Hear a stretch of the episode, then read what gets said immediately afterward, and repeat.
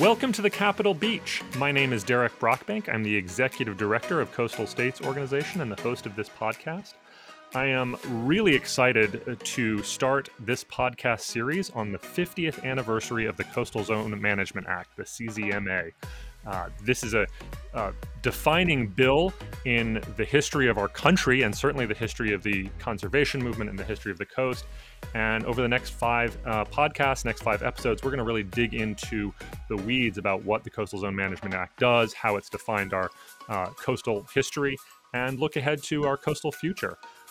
On this episode, I am just thrilled to be joined by two folks who I consider um, mentors and, and icons in the coastal field uh, Tony McDonald and Rick Spinrad.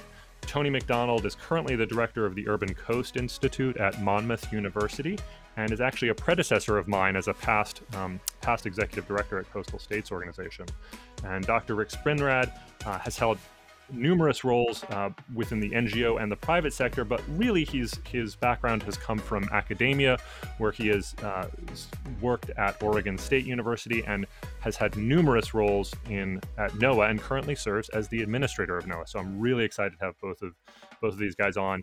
Before we uh, dig into the questions with them, I want to take a quick second to hear from our sponsors.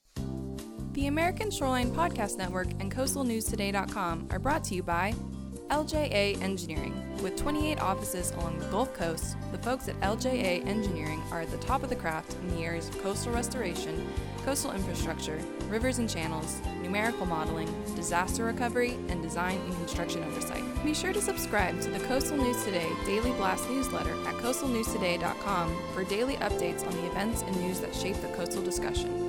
Want to support the discussion and promote your company? We have sponsorship packages available now. Email me to learn more at chloe at coastalnewstoday.com. That's C H L O E at coastalnewstoday.com. Hope to hear from you and enjoy the show. Okay, well, let's talk about the Coastal Zone Management Act. Uh, but before we even talk about the Coastal Zone Management Act, I want to hear a little bit about, uh, from from Rick and then Tony. So you both had amazing backgrounds. I'd love to hear a, little bit more about each of you and and how your coastal journey evolved. How did you get interested in coastal management? How has your coastal career evolved to where it is today? Um, Dr. Spinrad, why don't we start with you?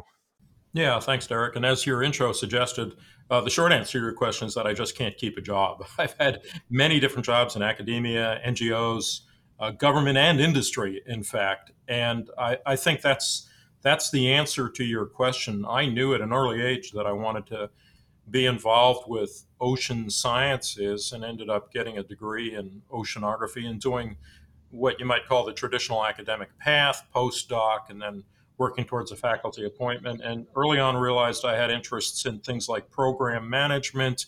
Uh, and so I got into government, into the government, working for a variety of different agencies. It wasn't until I came over to NOAA to head up the National Ocean Service that I started getting more involved in the policy side. And I've got to say that the technical background that I had really uh, fed nicely into building a, a policy uh, portfolio. And of course, when you run the National Ocean Service, you have responsibility for everything from the coastal zone uh, management program to the uh, sanctuaries program and, and the NERRS, the National Estuarine Research Reserves. And so it was by virtue of, if you will, on the job training that I got more and more involved in those issues and then got pulled into a number of higher level uh, national, federal, and even intergovernmental activities, uh, such as the Intergovernmental Oceanographic Commission, where policy issues and coastal zone management writ large were, uh, in many cases, the predominant elements of the portfolio. So it's really through that variety of different jobs that I've held an exposure to the issues and the needs for policy development and policy execution uh, that I got uh, a real passion for the issues of uh, coastal zone management. Thanks. How about you, Tony?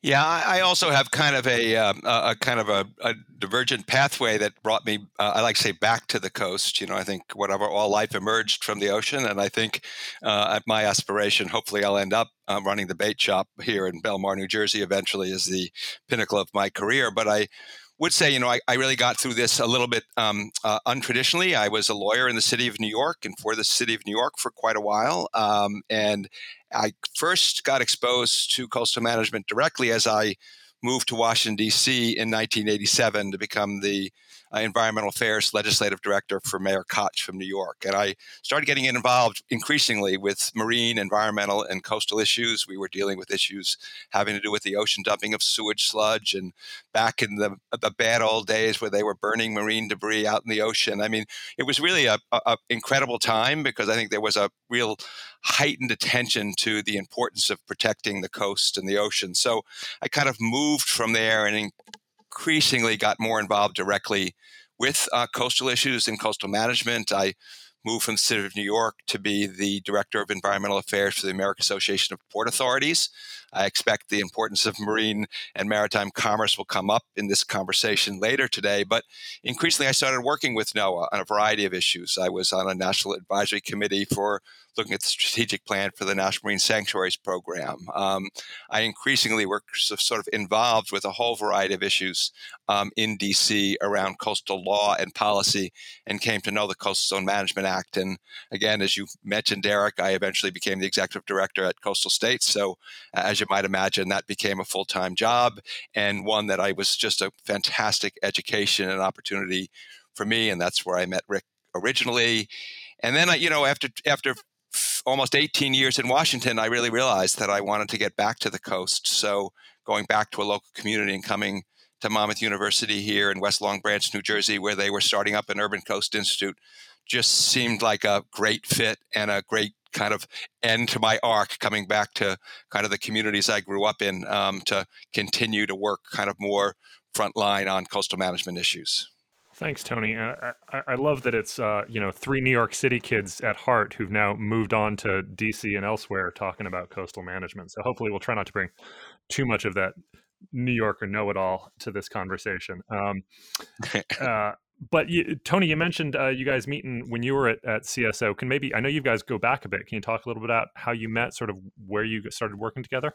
Yeah, I, Rick, please, um, you know, pipe, pipe, in here if I don't get this right. But my recollection is uh, you would come in to be um, the assistant administrator at uh, the National Ocean Service, and uh, it was a scientist coming in to run coastal management, which is an interesting intersection, and I think one that was useful. And I was at CSO at the time, so you know, part of my job was to pester Rick on a regular basis. So we started talking about a whole variety of issues as we were looking at funding issues, legislation, state federal relations. So we initially met then, but I was very fortunate um, when Rick, then the uh, then NOAA administrator Connie Lautenbacher, I think, asked you, Rick, to go over to OAR to help.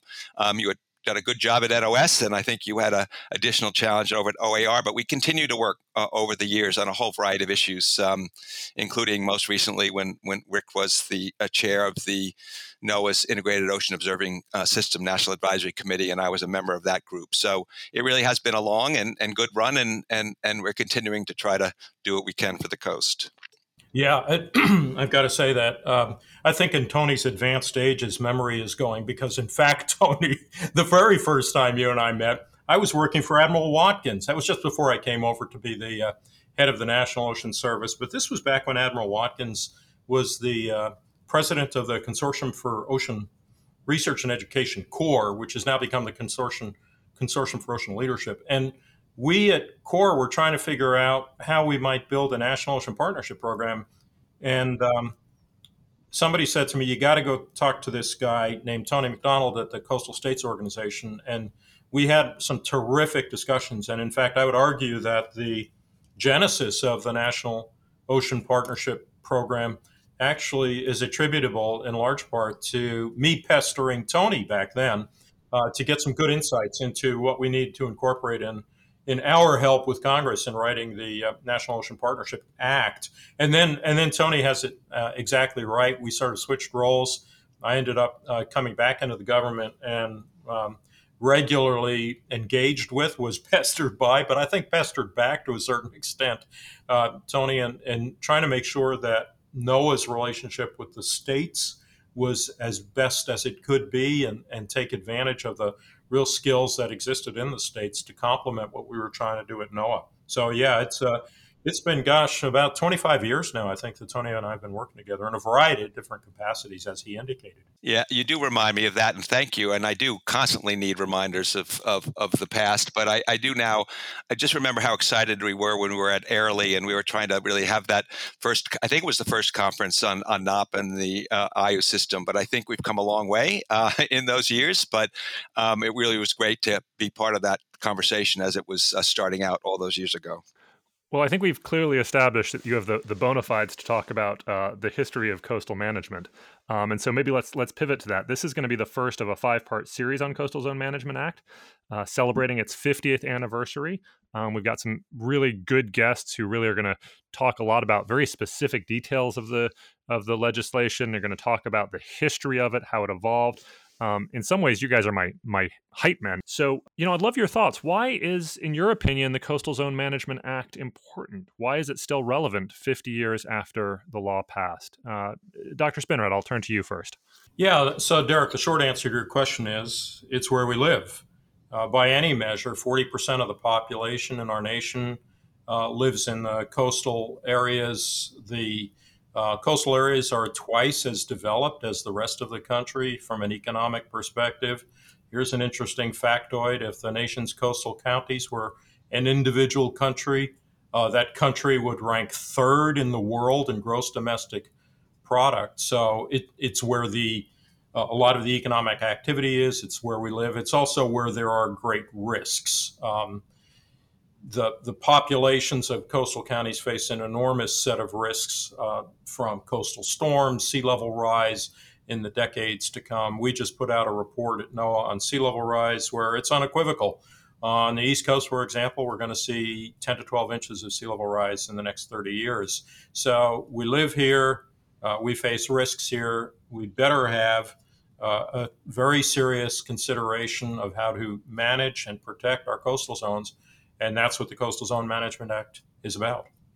Thanks. I, I think the sea level rise report that NOAA put out is is just so defining, and I mean it is a bit scary, but I, I think it does really reflect why the Coastal Zone Management Act is important because the Coastal Zone Management Act was a framework for how to manage the coast. So even though you know sea level rise was only being considered by some of the most you know visionary scientists 50 years ago, um, the framework that the CZMA set up in terms of the the way in which the federal government and the state governments collaborate to manage the coast works just as well now as it did then. Um, Tony, th- thoughts on the matter? Yeah, I, I think uh, it's important to remember that you know CZMA came in into play after the Stratton Commission in the 70s, and that was really the beginning of really an aggressive effort uh, to really pass environmental laws, the Clean Water Act and others. So it really was, we were just beginning as a nation to grapple with um, the really um, historical problems of, of, pollution and other issues. And I think if you remember and think about it, um, CZMA as kind of this kind of more integrated approach. It wasn't only about the environment, it's not only a conservation Act, it is also how we live sustainably at the ocean. So it was kind of ahead of its time. And even as the environmental laws have kind of gotten more sophisticated over the years, I think CZMA has also always had a kind of holistic, kind of integrated approach to look not only at conservation, but also at local communities and how you live in a kind of in a really responsible way at the coast. And I think that's still, if anything, more relevant um, today for all the reasons that Rick was suggesting. Um, it's not only the environment changes, but the socioeconomic conditions change and population and development continue to increase at the coast. And the importance of the coastal economy continues to be, if anything, more important than it was even in 1970. Yeah, excellent point. Just the the different uses on the coast just continue to expand. You know, offshore wind, probably not something they were thinking about in uh, the 1970s. Um, but it's still a major, you know, it's now it's a major part of what coastal managers have to uh, consider and address. So the next, my next question to you guys is is a bit more, even more basic, and that's about coastal management. So, uh, Tony, you mentioned the Clean Water Act, the Marine Mammal Protection Act, also passed uh, 50 years ago. Those are fairly intuitive, right? Clean water, marine mammals, you know, whales and, and sea lions and um, and the like, dolphins. You know, you, get you sort of get why those were big, uh, big important bills. But coastal management is a little more complicated. Um, I'd be interested in, in hearing how you define, uh, you guys define coastal management. What is it? How does it? How does it serve? Uh, what what role does it serve when we talk about um, a sustainable or or resilient coast in the 21st century? So let me let me start off, if that's okay, Rick. You know, I, I would say, you know, um, for me, uh, coastal management is uh, unique in a couple of ways. Um, one is um, it does acknowledge that essentially everybody's part of the solution and that it requires partnerships to do that. So at its core, it had a it continues to have a unique aspect, which is a federal state partnership, really thinking about setting national goals but recognizing that really management happens at the local level and how do you engage states and localities in that process. I think that's really a fundamental aspect of CZMA that really doesn't exist, I think, in the same way in other environmental laws. Uh, I think another aspect, and this is kind of a little policy wonky, but I, you know, I do think that it has its roots in things like the public trust doctrine, which is recognizing that the government has a role to play in protecting public trust resources, those ocean and coastal resources that belong to everybody. And how do we do that in a in a way that is sustainable over time. I think that's really pretty important and it's intuitive. Unlike the Clean Water Act, I do think that public trust and the importance of these public and shared resources is something that's very intuitive and core um, in the Coastal Management Act. And the other thing uh, that I think is kind of core to the Coastal Management Act, which is also unique, is the concept of consistency. That essentially federal national guidelines they can set provide incentives to the states, they can set standards, they can provide science and information, which NOAA does incredibly, like nobody else. But it really is up to the states to really, they're in the best position to really know how to establish enforceable policies which make sense for their geography, whether it's New Jersey or Alaska or Hawaii. So, again, I think this concept that we as a nation can set broad objectives, but also work at the state and local level to implement them in a consistent way are the aspects of coastal management which I think are unique and really I think will could be more important uh, in the future. Yeah, I'd, I'd, love to chime in, and I really appreciate uh, Tony's bringing out the public trust doctrine. I think that's an, an important concept because it's not the coastal public trust; it's all Americans, and that's an aspect that all too often doesn't get um, captured in discussions of coastal zone management. Uh, you know, this this bill, and it's also not political, and inherently not political. It, this particular piece of legislation and, and also Clean Water Act, Marine Mammal Protection were all passed during the administration of that great environmental president, Richard Nixon. We tend to forget that. But what sold it was the fact that it had value to all Americans. And that's true in the sense that, yes, 40% of our population live in the coastal zones. We work there, but uh, as the head of our National Ocean Service, Nicole LeBoeuf, likes to point out, whether it's sneakers or bananas, and you happen to live in Iowa or Idaho or Oklahoma, you are dependent on the viability, the economic stability, if you will, of our coasts, the resilience of our coasts, uh, given that the vast majority, over 90% of international trade, comes through our coastal ports. So we work there, we live there, trade happens there. And of course, you, have got to talk about the value of the coast in terms of uh, uh, recreation and tourism. We do tend to visit them regardless of where we live. So, all these aspects of American life are part of the concept behind coastal zone management. I like to talk about it, the bumper sticker, if you will, for me is lives, livelihoods, and lifestyles. And the Coastal Zone Management Act addresses these in, in truly uh, incredible fashion. I, I, really appreciate Tony's alluding to the federal consistency that's a mind blowing concept that the states have primacy over the feds as long as they've got a uh, an approved coastal zone management plan. And then that allows for development of policy, it allows for conduct of research, training, working with stakeholders. And you know, my final thought on this is that we ought to consider what where we would be if we didn't have a CZMA. And so, by any measure, the, the value of what CZMA affords us is extraordinary. We know that every dollar invested in mitigation strategies consistent with CZMA saves about six dollars in future costs, and and even more specifically, we look at we look at uh, losses avoided. So, one study that was done looked at mitigation projects in North Carolina that were implemented before Hurricane Matthew, and the conclusion was that those projects uh, avoided losses of estimated 200 to 235 million dollars. All of that is made possible by the Coastal Zone Management Act and the programs incumbent with it. So much great stuff to to potentially unpack there. I think the the line that struck me was lives, livelihoods, and lifestyle. The coast is instrumental in each of those, and, and coastal management is, is ensuring that all of the values that support lives, livelihoods, and lifestyles are are maximized to the extent possible. Um, so, Dr. Spinrad, my next my next question is is for you. Uh, you often speak of your three top priorities as NOAA administrator and for NOAA as making sure that NOAA can serve as the the go to for all federal climate science, um, to advance equity and diversity in NOAA's tools, resources, and programmatic work, and advance uh, advancing and building the new blue economy. Um, you know, I'd love your thoughts on on how the CZMA plays into any of those. But I think perhaps I'm most interested in your your discussion around the new blue economy. Could you talk a little bit about uh, talk about that and sort of how coastal zone management and coastal management plays into the new blue economy? Yeah, absolutely. Perhaps best to start that by uh, taking just a moment to explain uh, what I mean by the new blue economy. So, uh, most listeners will be familiar with the definition of the blue economy to include uh, everything from tourism to commercial shipping to sustainable fisheries. Yes, those are key components of the blue economy, but it's only in the last several decades that we've had, had the capability to build an economy around knowledge.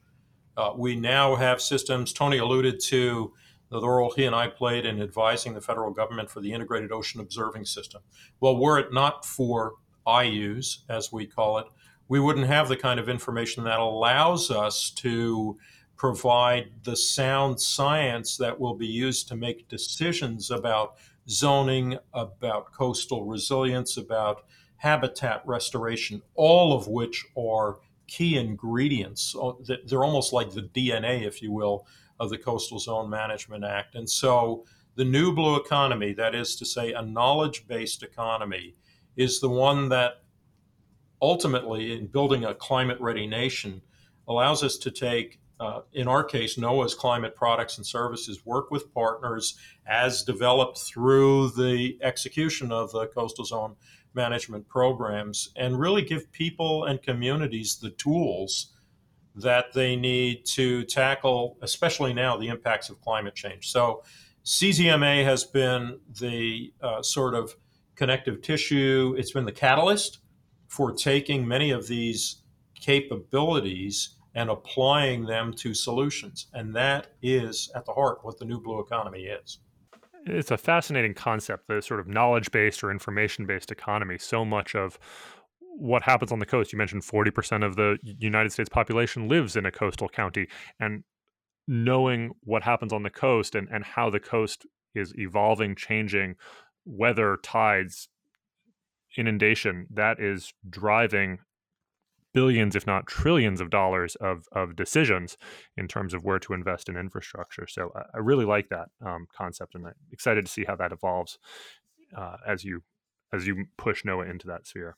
I guess uh, sort of we're, we're sort of getting towards the end, and so my my final question is also again going to be for you, uh, Dr. Spinrad, but certainly Tony, happy to have you chime in here too. You mentioned your background was was science, and you're an oceanographer, um, and you've sort of evolved into a policy person, and so for those listeners that might be sort of tuning into this to get a sense of what the CZMA is, why do you think it's important for um, scientists, coastal practitioners, uh, to learn more about the Coastal Zone Management Act? Why is it important for the the science crowd who are absolutely critical to learn more about the policy and and, and CZMA in, in particular?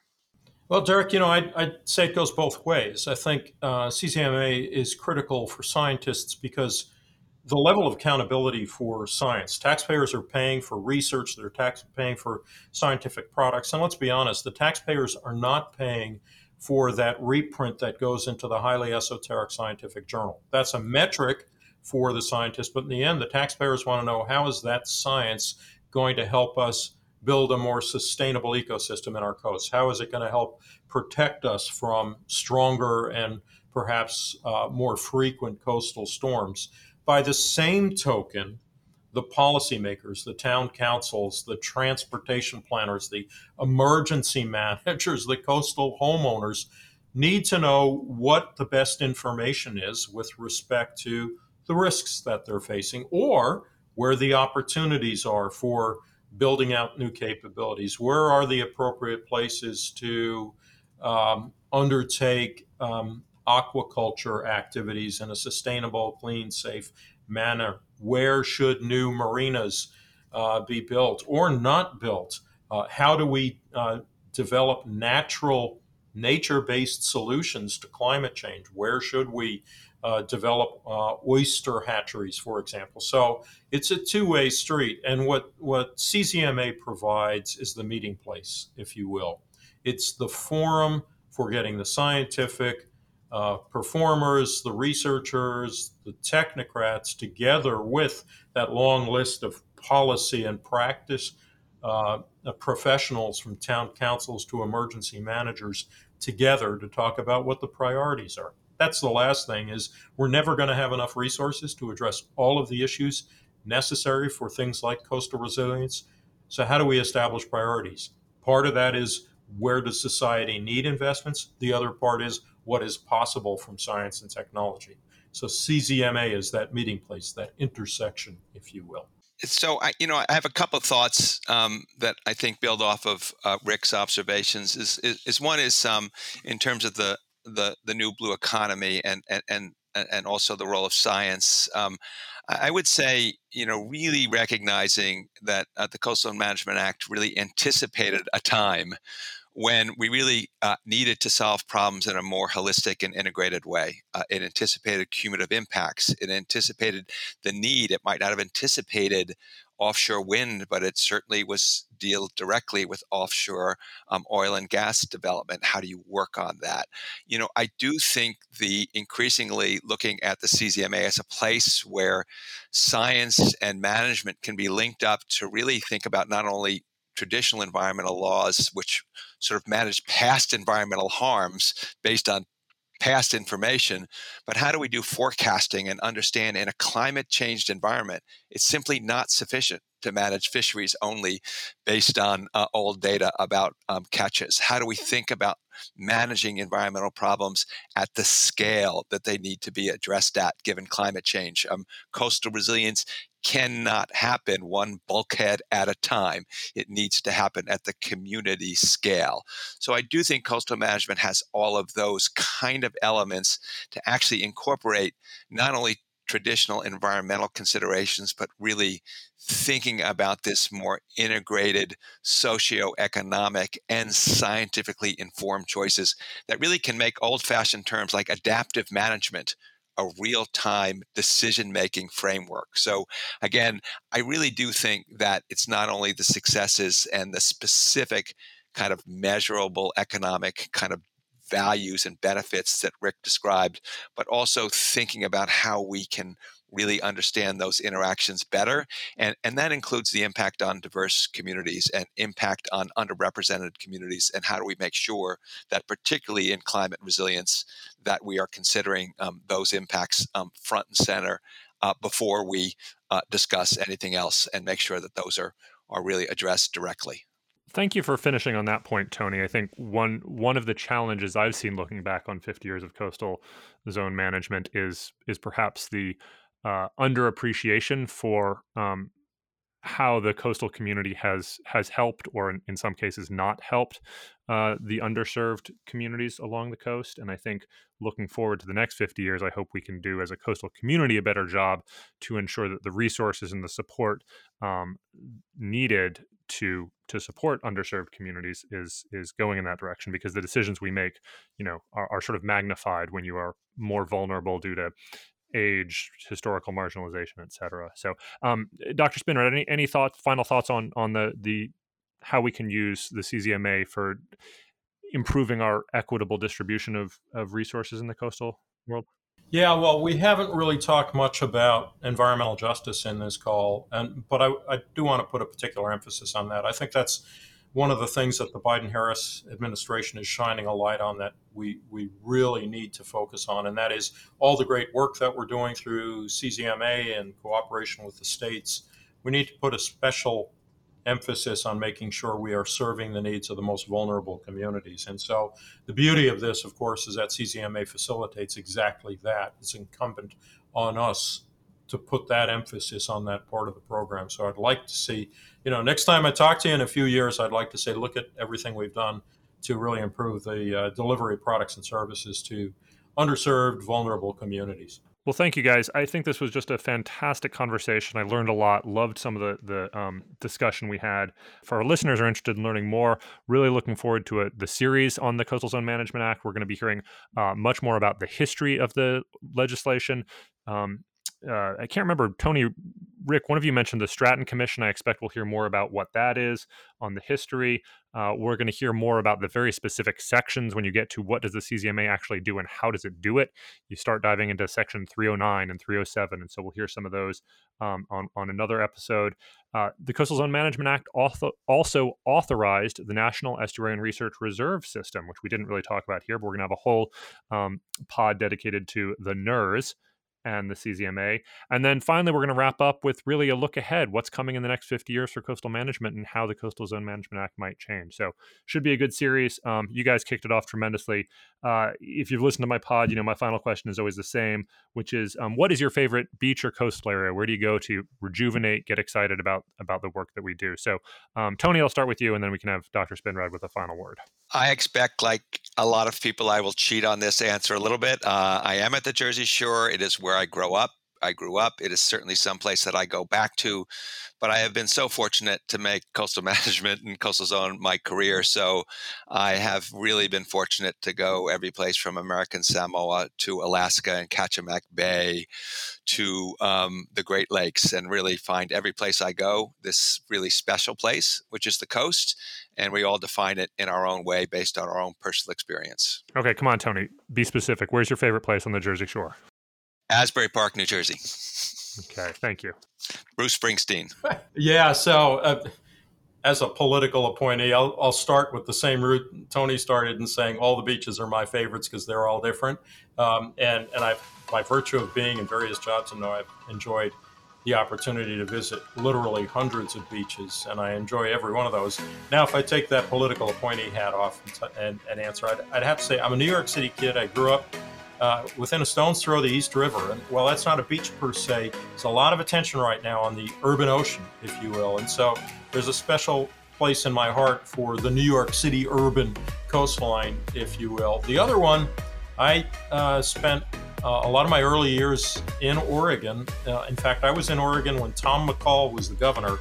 Uh, Tom McCall, you may remember, used the fir- first to use the phrase uh, about his concern about coastal condomania, he called it. Uh, and Oregon was a uh, leading state in developing and allowing public access. So I also have a very special place in my heart for all 300 miles of the Oregon coast. From the East River to the Oregon coast and Asbury Park, New Jersey. That's excellent. Uh, well, thank you, Tony, Rick. Really appreciate you joining me today. Uh, what a great conversation. Um, let's do it again sometime.